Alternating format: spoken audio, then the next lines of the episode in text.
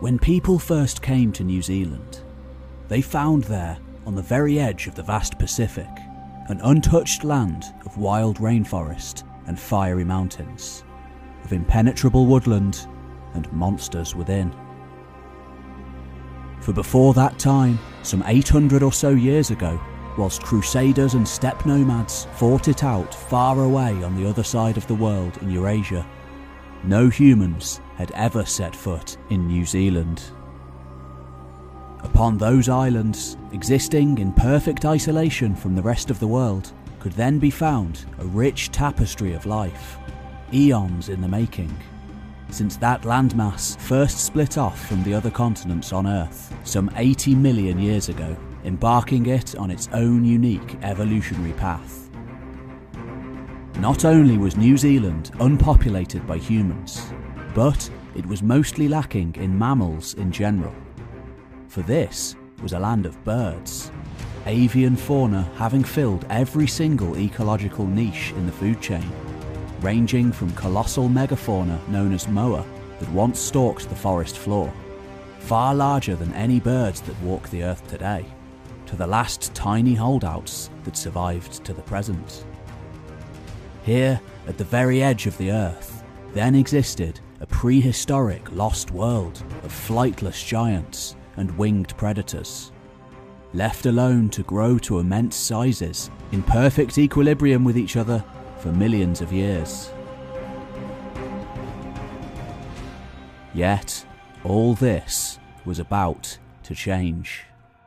For some time, around 800 years ago, gliding along the waves by sail and oar on double canoed catamarans, likely numbering no more than a few hundred hardy and determined travellers at first, either fleeing from strife in their homeland or striking out anew, humans arrived in New Zealand.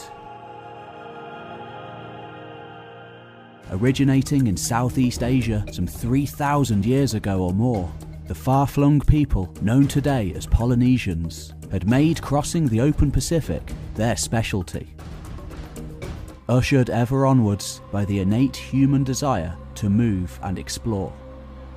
Guided across the horizon by the skill of master navigators, utilising time honoured techniques of pathfinding, passed on to chosen individuals down through the generations.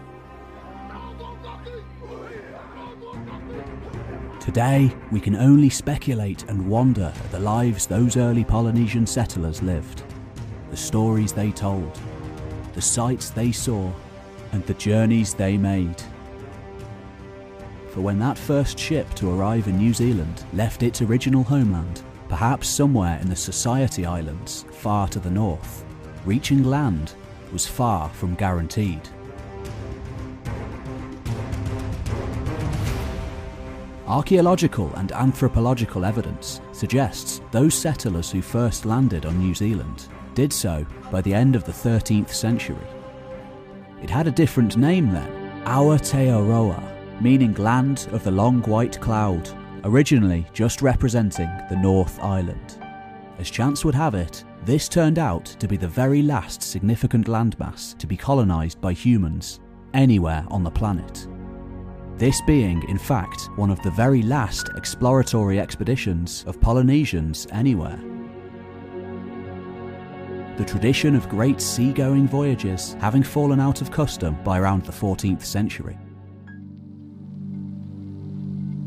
Nevertheless, in time, that clan, or perhaps groups of clans, who didn't arrive at their destination until the High Middle Ages, would grow to become one of the most populous Polynesian islands of all, numbering some 100,000 people by the time they were discovered by Europeans on the verge of the Victorian era.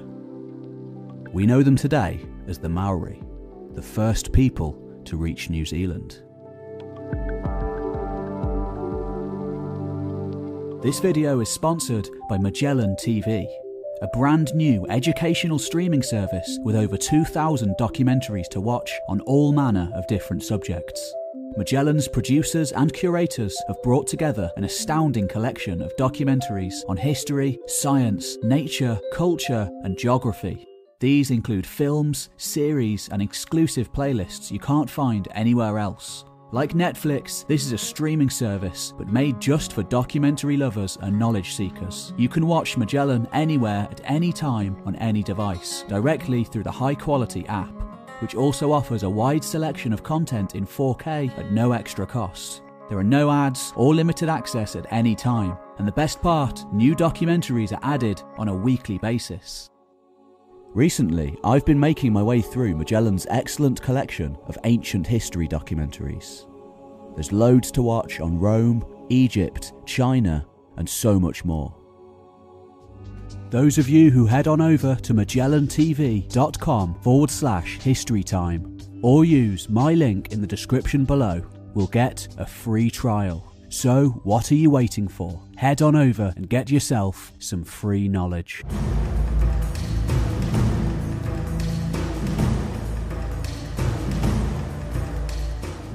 In the year 1768, a solitary British sea vessel glided out onto the vast South Pacific Ocean.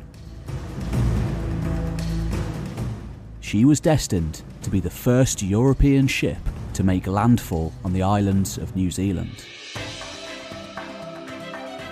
Constructed using state of the art new technology, the HMS Endeavour had been commissioned on behalf of the Royal Navy to undertake a voyage of scientific inquiry and exploration in the area. With a view to locating the long hypothesised continent of Terra Australis, then little more than a blank section on the map.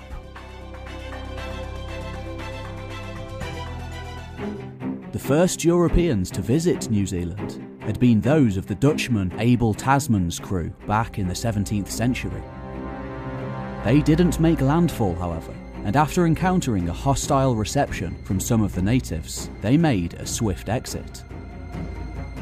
For the next 128 years, until the arrival of the Endeavour, the place remained an unknown, distant land.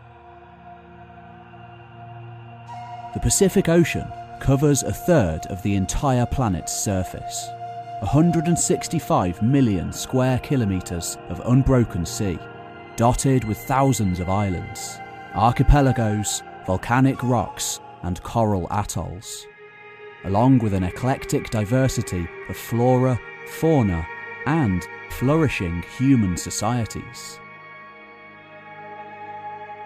The commanding officer of the Endeavour Captain James Cook was amazed at the eclectic array of peoples and tribes that he and his crew met as they passed through the region in the latter 18th century, scattered across thousands of miles of open blue. Though these people, living on such vastly separate islands as Tonga, Samoa, Easter Island, and Hawaii, did have differences, for the most part, it was their similarities that were more noticeable even though some were completely cut off from the outside world when Cook arrived. How had these people got to islands as far afield as Hawaii and Easter Island, the men wondered.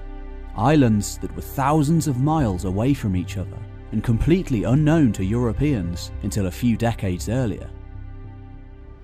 Of course, theories would abound in the coming decades of long lost Pacific spanning continents sinking under the sea at some point in antiquity, leaving those far flung islanders presumably clinging on to mountains and highlands as the last survivors.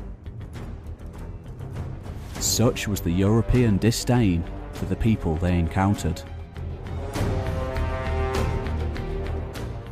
Of course, the truth was far more amazing than anyone could ever invent.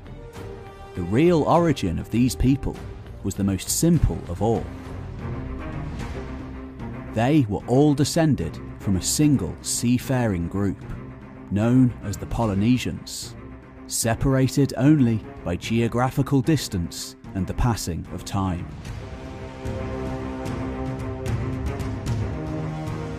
In September 1769, the Endeavour anchored off the coast of New Zealand becoming the first European vessel to successfully reach the islands since that of Abel Tasman 127 years earlier.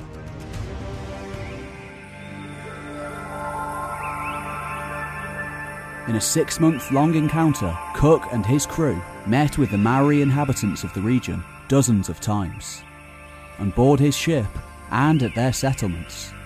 On one occasion, even sailing 20 kilometres inland to meet the tribes of the interior. In truth, the secret of the expedition's success was a Polynesian priest who had been taken aboard as a guide in Tahiti to help in the search for the lost continent. In time, becoming integral as an interpreter, Tupaia could converse on a rudimentary level in both English and Maori, it being a related language to the one that he spoke on Tahiti. And this was likely the reason why Cook's party weren't met with similar levels of hostility as Tasman's had been. For the Maori also had legends of a lost continent. The ancestral homeland in the Pacific their ancestors had first sprung from all those hundreds of years before, known to them as Hawaiki. Tupaia, able to understand his cousins on a rudimentary level, made a significant impact on the Maori, and understandably was seen as a far more important figure than Captain Cook or the gentleman scientist Joseph Banks. If you want to hear Cook's first hand account of his landing in New Zealand, then you can do so here, over on our second channel, Voices of the Past. And don't forget to subscribe for more historical content. In a tragic, though all too common occurrence, Tupaia died on the return journey in December 1770 from disease. His unique knowledge of pre European Maori culture and history going out with him. Though Cook hadn't intentioned any particular malice or ill will, over the century to come, tens of thousands of Polynesians would follow Tupaia to the grave by a combination of disease and devastation as a result of European contact. Cook didn't make it back to Europe either, eventually being killed in Hawaii in 1779.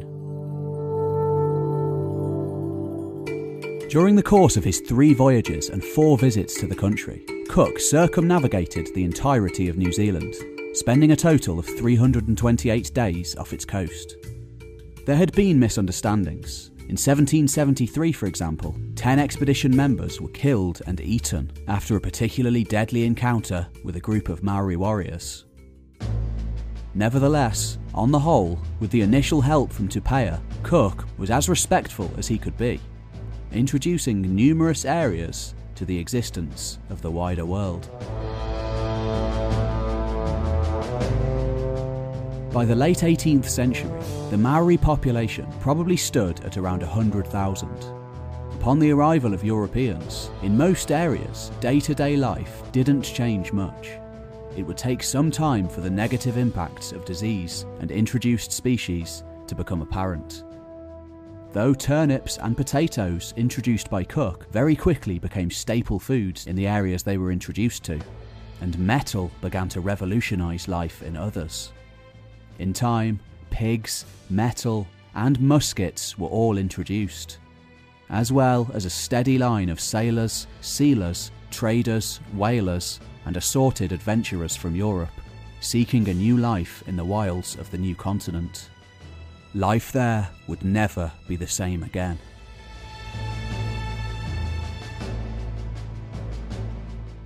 By the beginning of the 1800s, as Christian missionaries began to make significant inroads on the islands. Disease began to leave its mark too.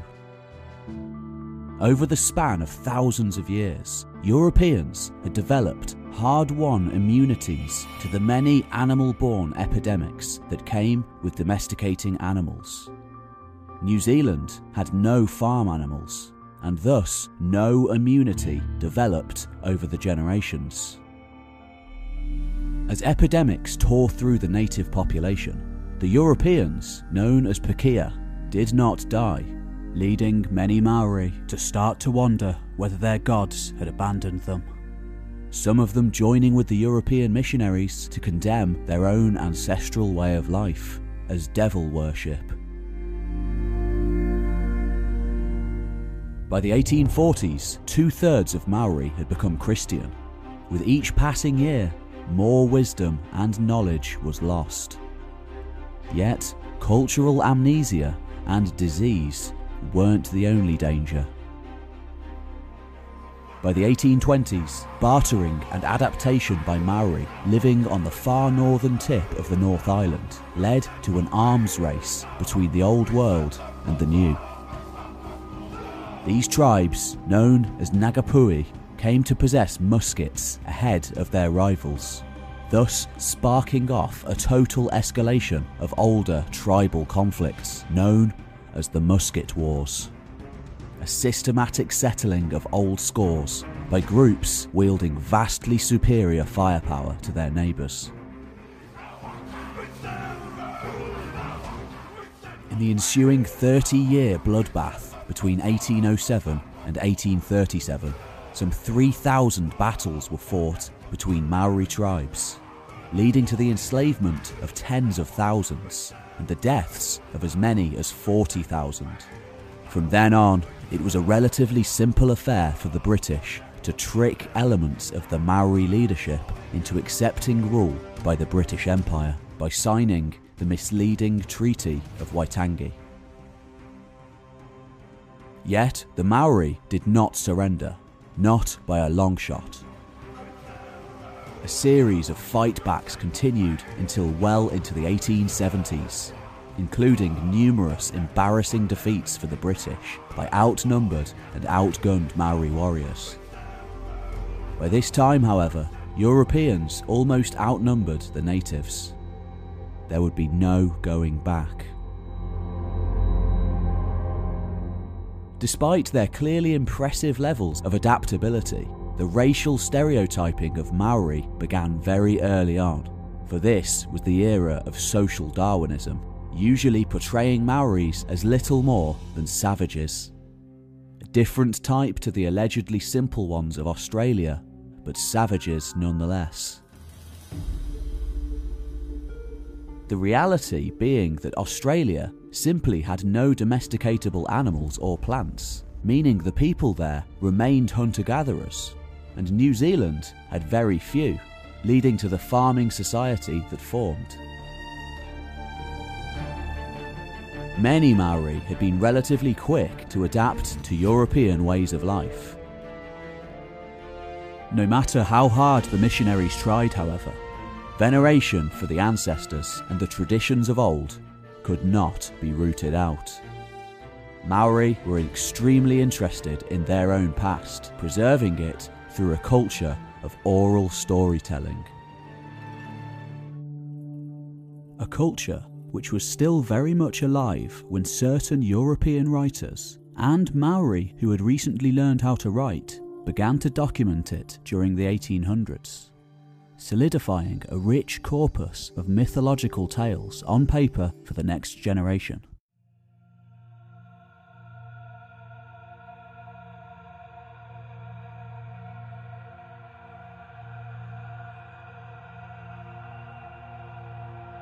From Easter Island to Tonga, across the vast arc of the Pacific Ocean, is a distance of over 6,500 kilometres.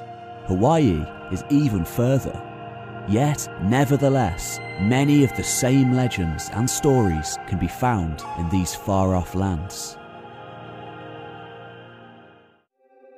One of the most famous of the bunch is that of Maui, a trickster god always curious and exploring.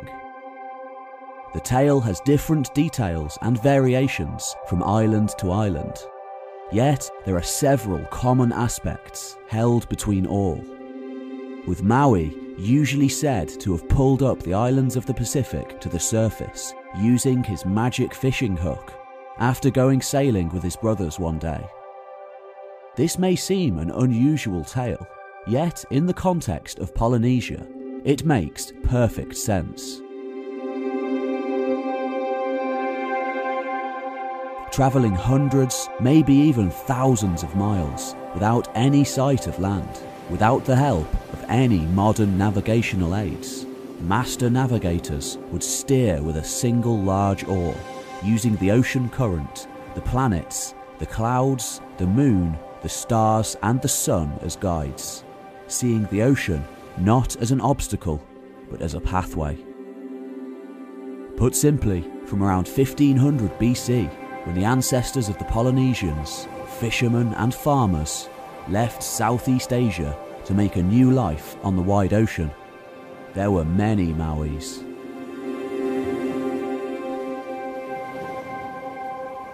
To those that followed them over the years, ancient wayfinders would have seemed to have done just that, to have essentially plucked land out of thin air on the endless ocean. They still had priestly sacred associations when Cook arrived in the 18th century.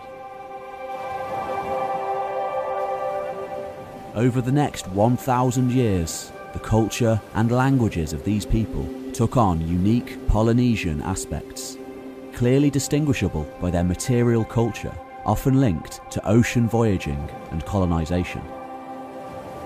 Great double headed canoes could carry as many as 200 people a short distance, and 100 people as well as supplies for much further. We don't know what prompted these people to leave their homelands, whether it was the result of conflict, societal pressures, or simply the innate human desire to travel, carried within us all from our hundreds of thousands of years wandering on the open savannah. But we do know that the benefits for those who succeeded were impressive. The Pacific was the last major region on Earth to be peopled by humans. Around 2,000 years ago, led by master navigators journeying to distant lands over the sunrise, it was Samoan explorers who set out across the vast ocean to the east. Here, the islands are much more scattered and smaller than those they travelled from. Volcanic and coral atolls dotted over enormous expanses of water. Common must have been the journey that reached no end.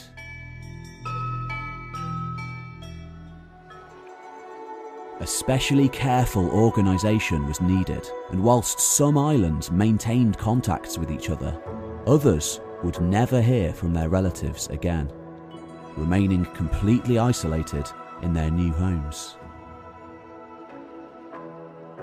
taking with them coconut, breadfruit, paper mulberry, pandanus, taro, yams, gourd, kumara, dogs, pigs, edible rats, and fowl.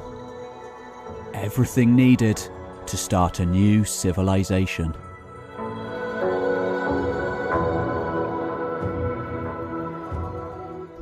Recent years, those early Polynesian explorers and settlers, responsible for populating the entire Pacific Ocean, have been called Vikings of the Pacific. But in reality, long before sails were ever adopted in Scandinavia, Polynesians were embarking on some of the greatest voyages of exploration ever undertaken by humans.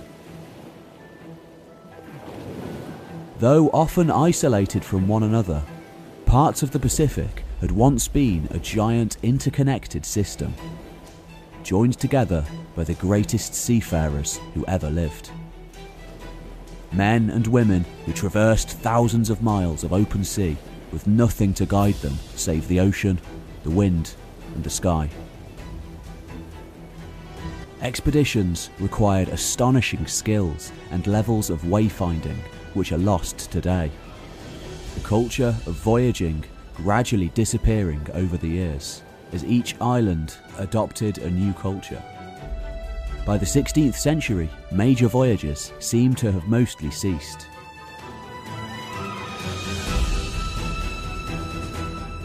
We know of these journeys by the very existence of the island nations themselves, and from oral tradition, written observances of Europeans archaeological evidence on items such as petroglyphs, and by trying them out for ourselves. Midway through the 20th century, a certain level of skepticism still existed around the exploits of ancient Polynesians. Norwegian writer Thor Heyerdahl took it upon himself to not only prove these naysayers wrong, but further to demonstrate that Polynesians may have even made it to America.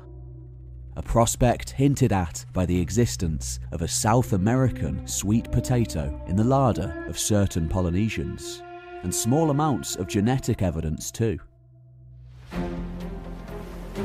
Between April and August 1947, Heyerdahl completed his journey on the Kon-Tiki from South America to Hawaii using only traditional techniques and a Polynesian canoe. In the 1970s, another similar expedition was successfully launched. When a vessel named the Hokulea travelled from Hawaii to Tahiti using only traditional Polynesian techniques, sparking off a renaissance of interest in the old ways. Interest that culminated most recently in 2017 when the Hokulea completed a worldwide voyage using old techniques. A three year circumnavigation of the Earth, covering some 47,000 nautical miles. It was sometime in the 13th century, at the very end, but perhaps pinnacle of this period of expansion, that a similar canoe to this first made landfall in the islands we know today as New Zealand.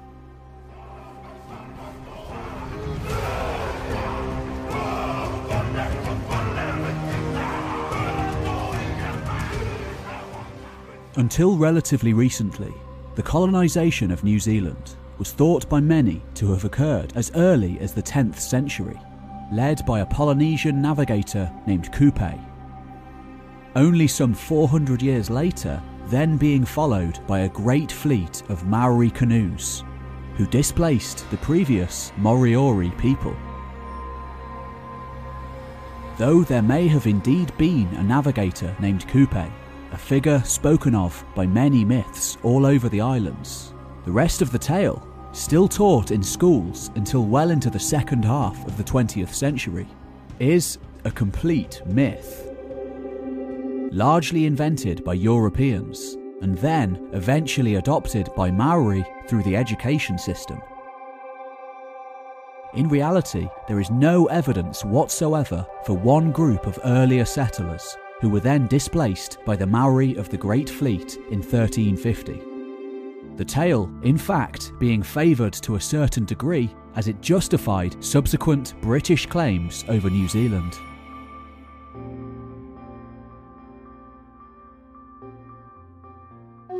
Traditional Maori ethnographers have long traced their ancestry back to around 1300 and in recent years there has been much evidence for this, not the earlier date.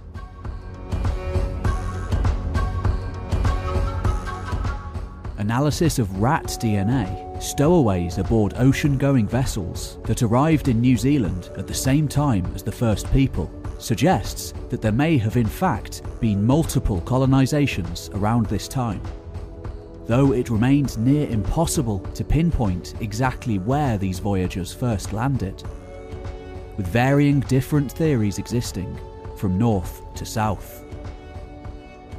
It's even possible that some of the canoe journeys mythologised by later descendants might have actually begun within New Zealand itself, with clans travelling to a different part of the islands in order to find the best land and resources.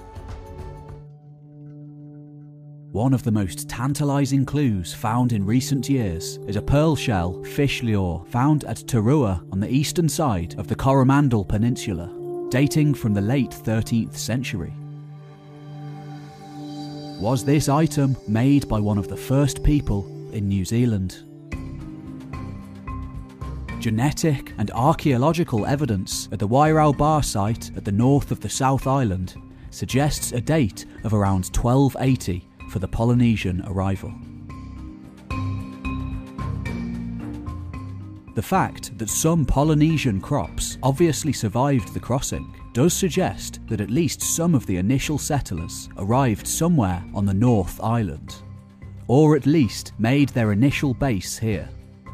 Any further south, and the crops simply wouldn't survive, for this was a much colder land than they were used to. Of the eight root crops and 11 plant crops found in Polynesia, only six would grow in New Zealand. If they had brought chicken and pig with them too, they soon died out, leaving only dogs and rats as introduced species. The bountiful coconut, secret to Polynesian success on the Pacific, and the trusty banana tree could not grow in this temperate climate. Even the Kumara sweet potato could only be grown with significant effort under highly favourable conditions. Yet, nonetheless, they, more so than any of their ancestors, had hit the jackpot. With 18,000 kilometres of coastline to explore, filled with seemingly inexhaustible amounts of food, and textiles in the form of the hardy flax plant, abundant and widespread in wetlands, which provided essential material for garments, baskets, mats, cordage, and much else. Fish and crustaceans were abundant.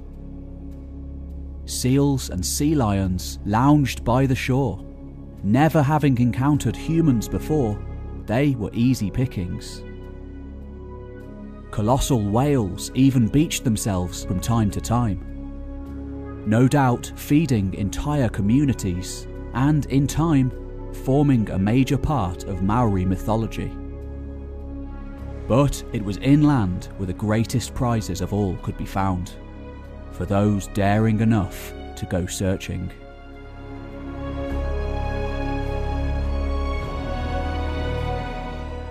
Just like in Australia, mammals, as we know them anyway, never made it to New Zealand.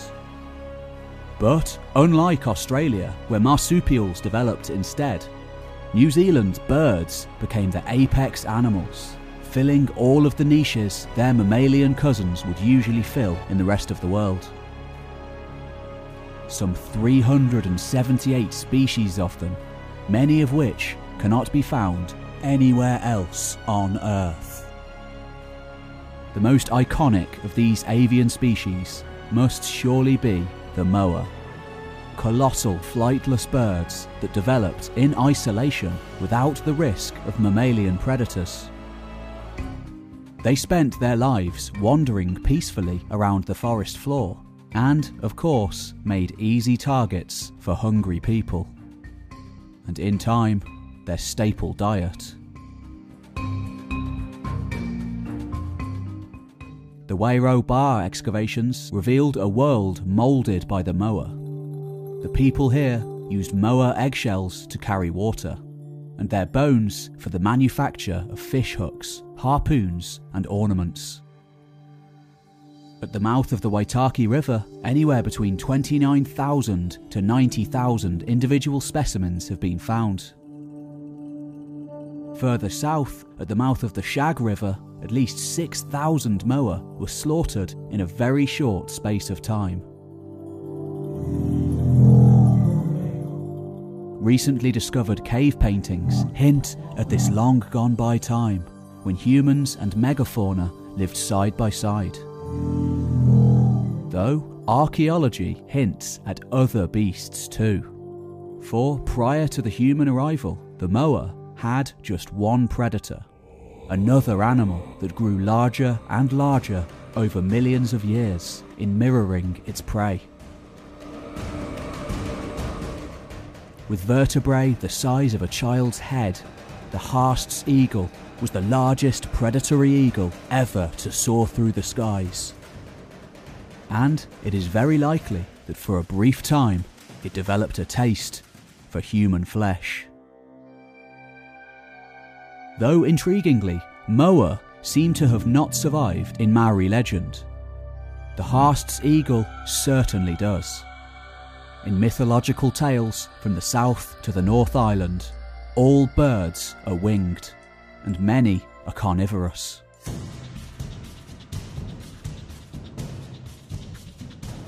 With few alternative sources of food as easy to acquire as Moa, who had no fear of humans, New Zealand's newly arrived Polynesian people quickly grew accustomed to killing and eating them.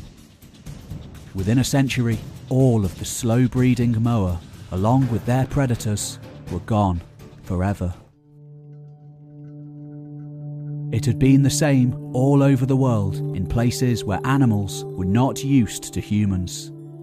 In Australia, South America, and even with the mammoths of Europe. Slow breeding megafauna simply would not survive after fast breeding and intelligent tool using humans entered an area. Though eventually Maori would be forced to adopt a largely vegetarian diet, those early settlers lived in a land of plenty, with enough meat to go around. Protein is excellent for fertility, meaning the population would have increased very quickly, with geneticists and demographers arguing that a starting population of just 100 to 200 people could easily have increased to 100,000 by the 18th century, given the massive boost provided by the moa. Archaeological evidence suggests that those early settlers, whether they arrived on just a handful of canoes or many more, had explored all of the islands by the 14th century, even visiting the remotest areas of Fiordland. And they weren't finished either. Some groups may have left New Zealand entirely to attempt to settle the Norfolk Islands. To get to a way station on Pitcairn, on Raoul Island in the Kermadec, and certainly the Chatham Islands, where a distinct group known as the Moriori developed the real origin of that earlier New Zealand myth of two Maori tribes.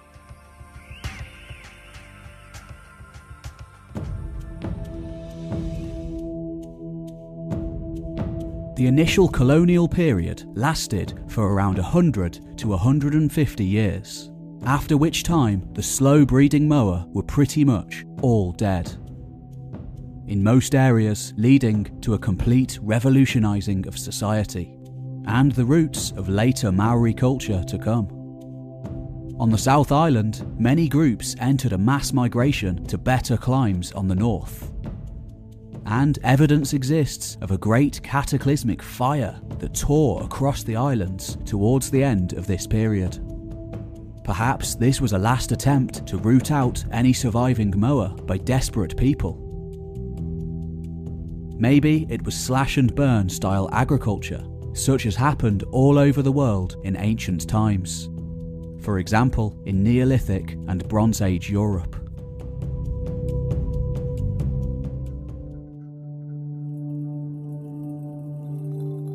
No Polynesian settler would have wanted to kill every single moa, nor did they realise that's what they were doing. The effects of which ended their world. Yet, for better or for worse, the damage was done, and they would have to live with the consequences. From then on, going it alone. A new age had dawned, an era of man.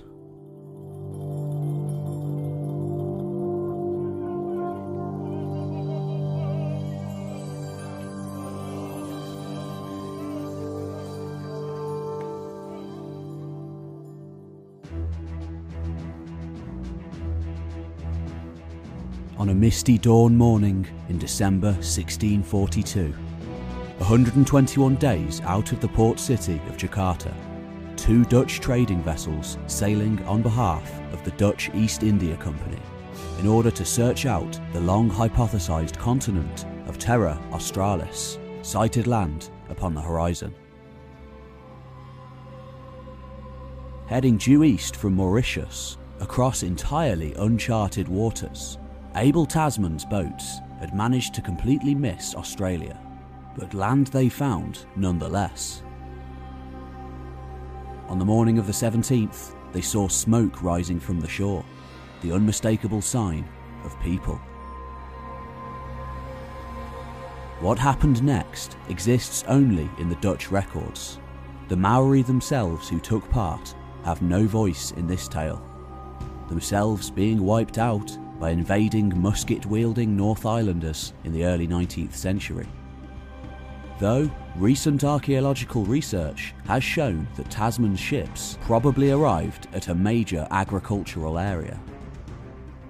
According to the ship's records, as Tasman's men rowed to shore to collect water, two double headed canoes packed with Maori in turn came out to inspect them. Having no idea of the complicated, time honoured etiquette of Maori meeting rituals, Tasman's men unwittingly launched into what must have seemed to the natives like a challenge, returning a trumpet horn and shouting to the assembled Maori warriors, who promptly attacked, ramming Tasman's boat and killing several of the terrified Dutchmen. Shots were fired from both sides, and as Tasman eventually sailed out of the bay, he observed 22 more war canoes near the shore, 11 of which swarmed with warriors eager to fight.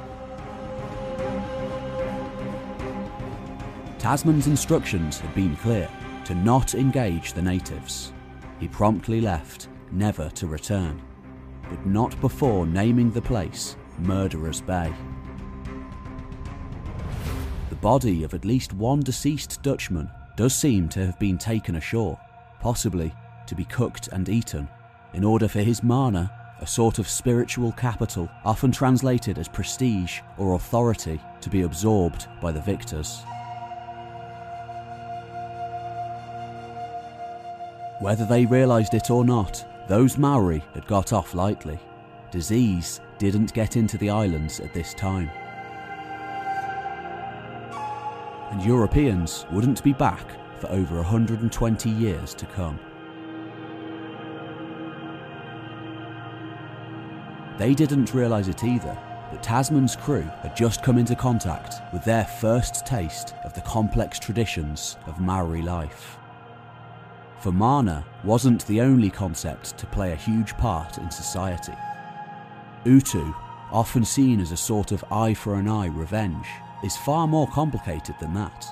It is an obligation for reciprocity, not simply negative but positive too. For example, a leading warrior is obliged by tradition to return a gift as much as he is an attack. The breaking of taboo, such as trespassing in a holy area, was tantamount to treason and a death sentence. The roots of this elaborate system of mutual respect between groups lies in the mysterious 14th and 15th centuries usually seen as a transitional time wherein the Maori became less nomadic, settling down in defined territories and beginning to form associations based on kinship and tribal affiliation. Many of which claimed descent from one of those first canoes to land on the islands. This desire to put down roots may have come about partly as a result of the harsh adjustments people had been forced to make to their lifestyles following a massive population increase and ensuing demise of the megafauna of New Zealand.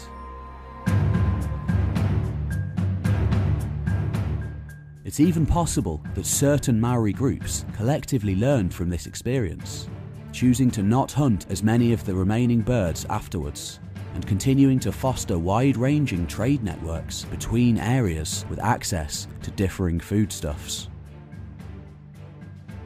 Thus, Maori not only survived, but flourished by expanding and intensifying their remaining sources of food production.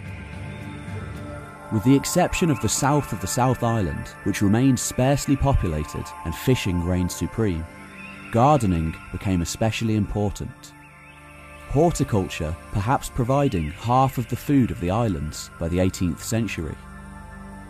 Foraging too remained important, with many trees and forests becoming partially domesticated, acting as a garden much like the ancient Amazon rainforest. It wasn't just food that was traded either. By the 15th century, South Island Maori were exporting greenstone to the rest of the islands on an industrial scale. Settlers in the Bay of Plenty on the North Island oversaw the distribution of volcanic obsidian to far flung shores. and Nelson residents at the north of the South Island quarried and distributed argillite. Variety of foodstuffs, only readily available in certain areas, would also be stored and bartered with other tribes. Thus, though the great ocean going canoes had disappeared by the 18th century, extensive use of waka still remained to travel across lakes, rivers, and coasts, from the north to the south to trade their wares.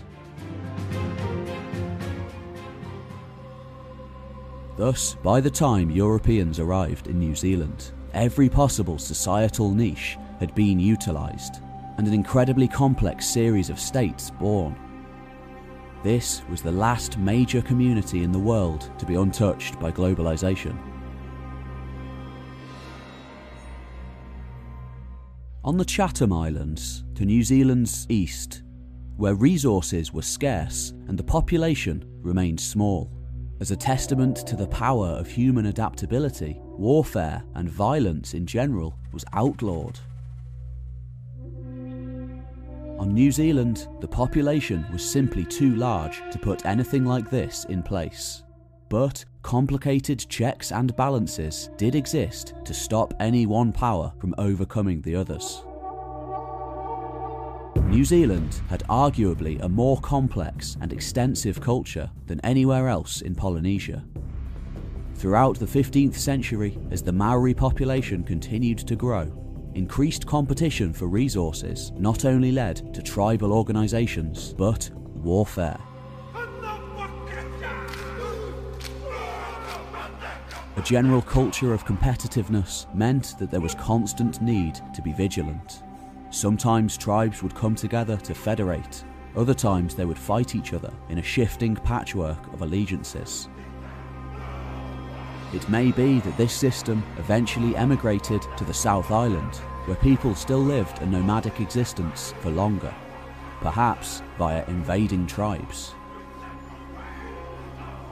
Eventually, certain groups would build massive fortresses, partly to stake claims on the land, partly as meeting places, and refuges to flee to in times of war. It was here that Maori warriors made their stands against the British in the land wars of the 1860s. These fortresses, known as pa, were elaborately constructed, with ditches, banks, palisades, and usually an interior stronghold. Near impregnable to sieges in pre European times, and in themselves a way of avoiding warfare. Yet, living in these pars wasn't usually a permanent way of life. They were there for emergencies in times of war, which would come and go. For example, when Cook and his men arrived in 1769, they found Maori living extremely differing lifestyles, noting that whilst some lived in perfect peace and harmony, presumably having already been assured of peace by the diplomacy of Tupaia, others seemed to be in a constant state of war, having taken up residence in their ancient hill fort complexes. We now know that it was probably Cook's very arrival which precipitated this temporary lifestyle change. Traditionally, warfare probably only took place in the summer months, and populations largely remained unaffected by it, with only hand to hand weapons available. Tribal groups would seldom be able to overcome their rivals entirely. Skilled warriors were, of course, highly prized members of society. But there were many other aspects of life too.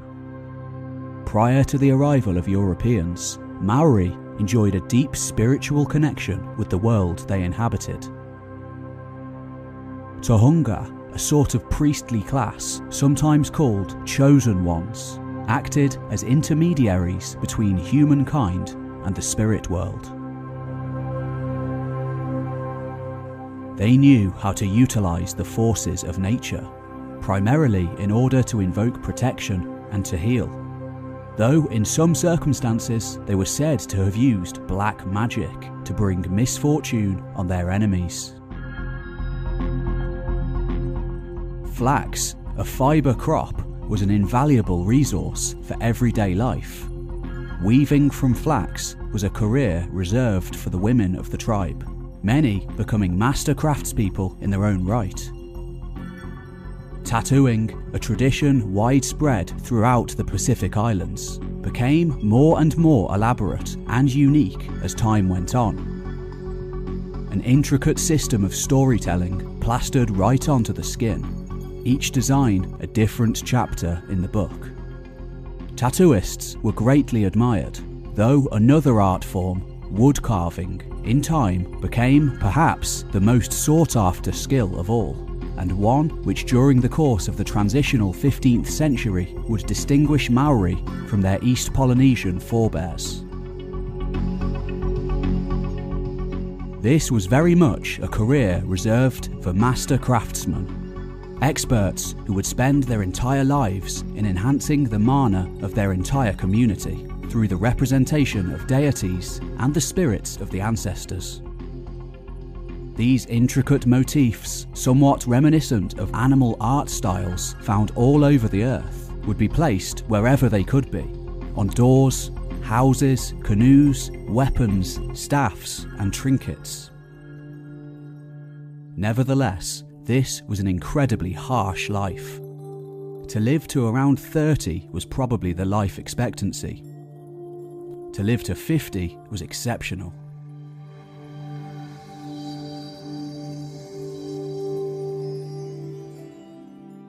Tupaia wasn't the only Polynesian islander to accompany Cook on his missions to New Zealand. An interpreter named Hiti Hiti accompanied him on his second mission, and Omai on the third. In the space of many years and many meetings with Maori, these men successfully communicated to their cousins that a far larger world existed outside of their own. And of course, this knowledge lit a fire of curiosity within many of their hearts. Omai had even visited England. Of course, upon hearing of this wider world, many Maori wished to travel with Cook away from their islands to see these wonders for themselves. It is in this context that in the 1770s, an adventurous young man named Te Wararu and his even younger relative Koa simply wouldn't accept no for an answer from Cook, eventually accompanying their new friend and mentor Omai to the Cook Islands, Tonga, and eventually to the Societies, where their ancestors may have first colonised New Zealand from some 400 years before.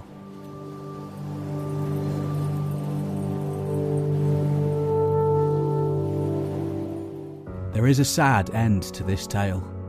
Like so many Polynesians over the century to come, all three men died within a few years before ever returning to New Zealand. The 19th and the 20th centuries were not kind to Maori. Epidemics and a general loss of their place in the world led to a steep decline in population until around 1900 despite fighting admirably on the front lines for the British during the First and Second World Wars. Until very recently, endemic societal disadvantages and governmental laws kept them in a state of second class citizenship, a situation the nation is still struggling to overcome today. Only time will tell what the future holds.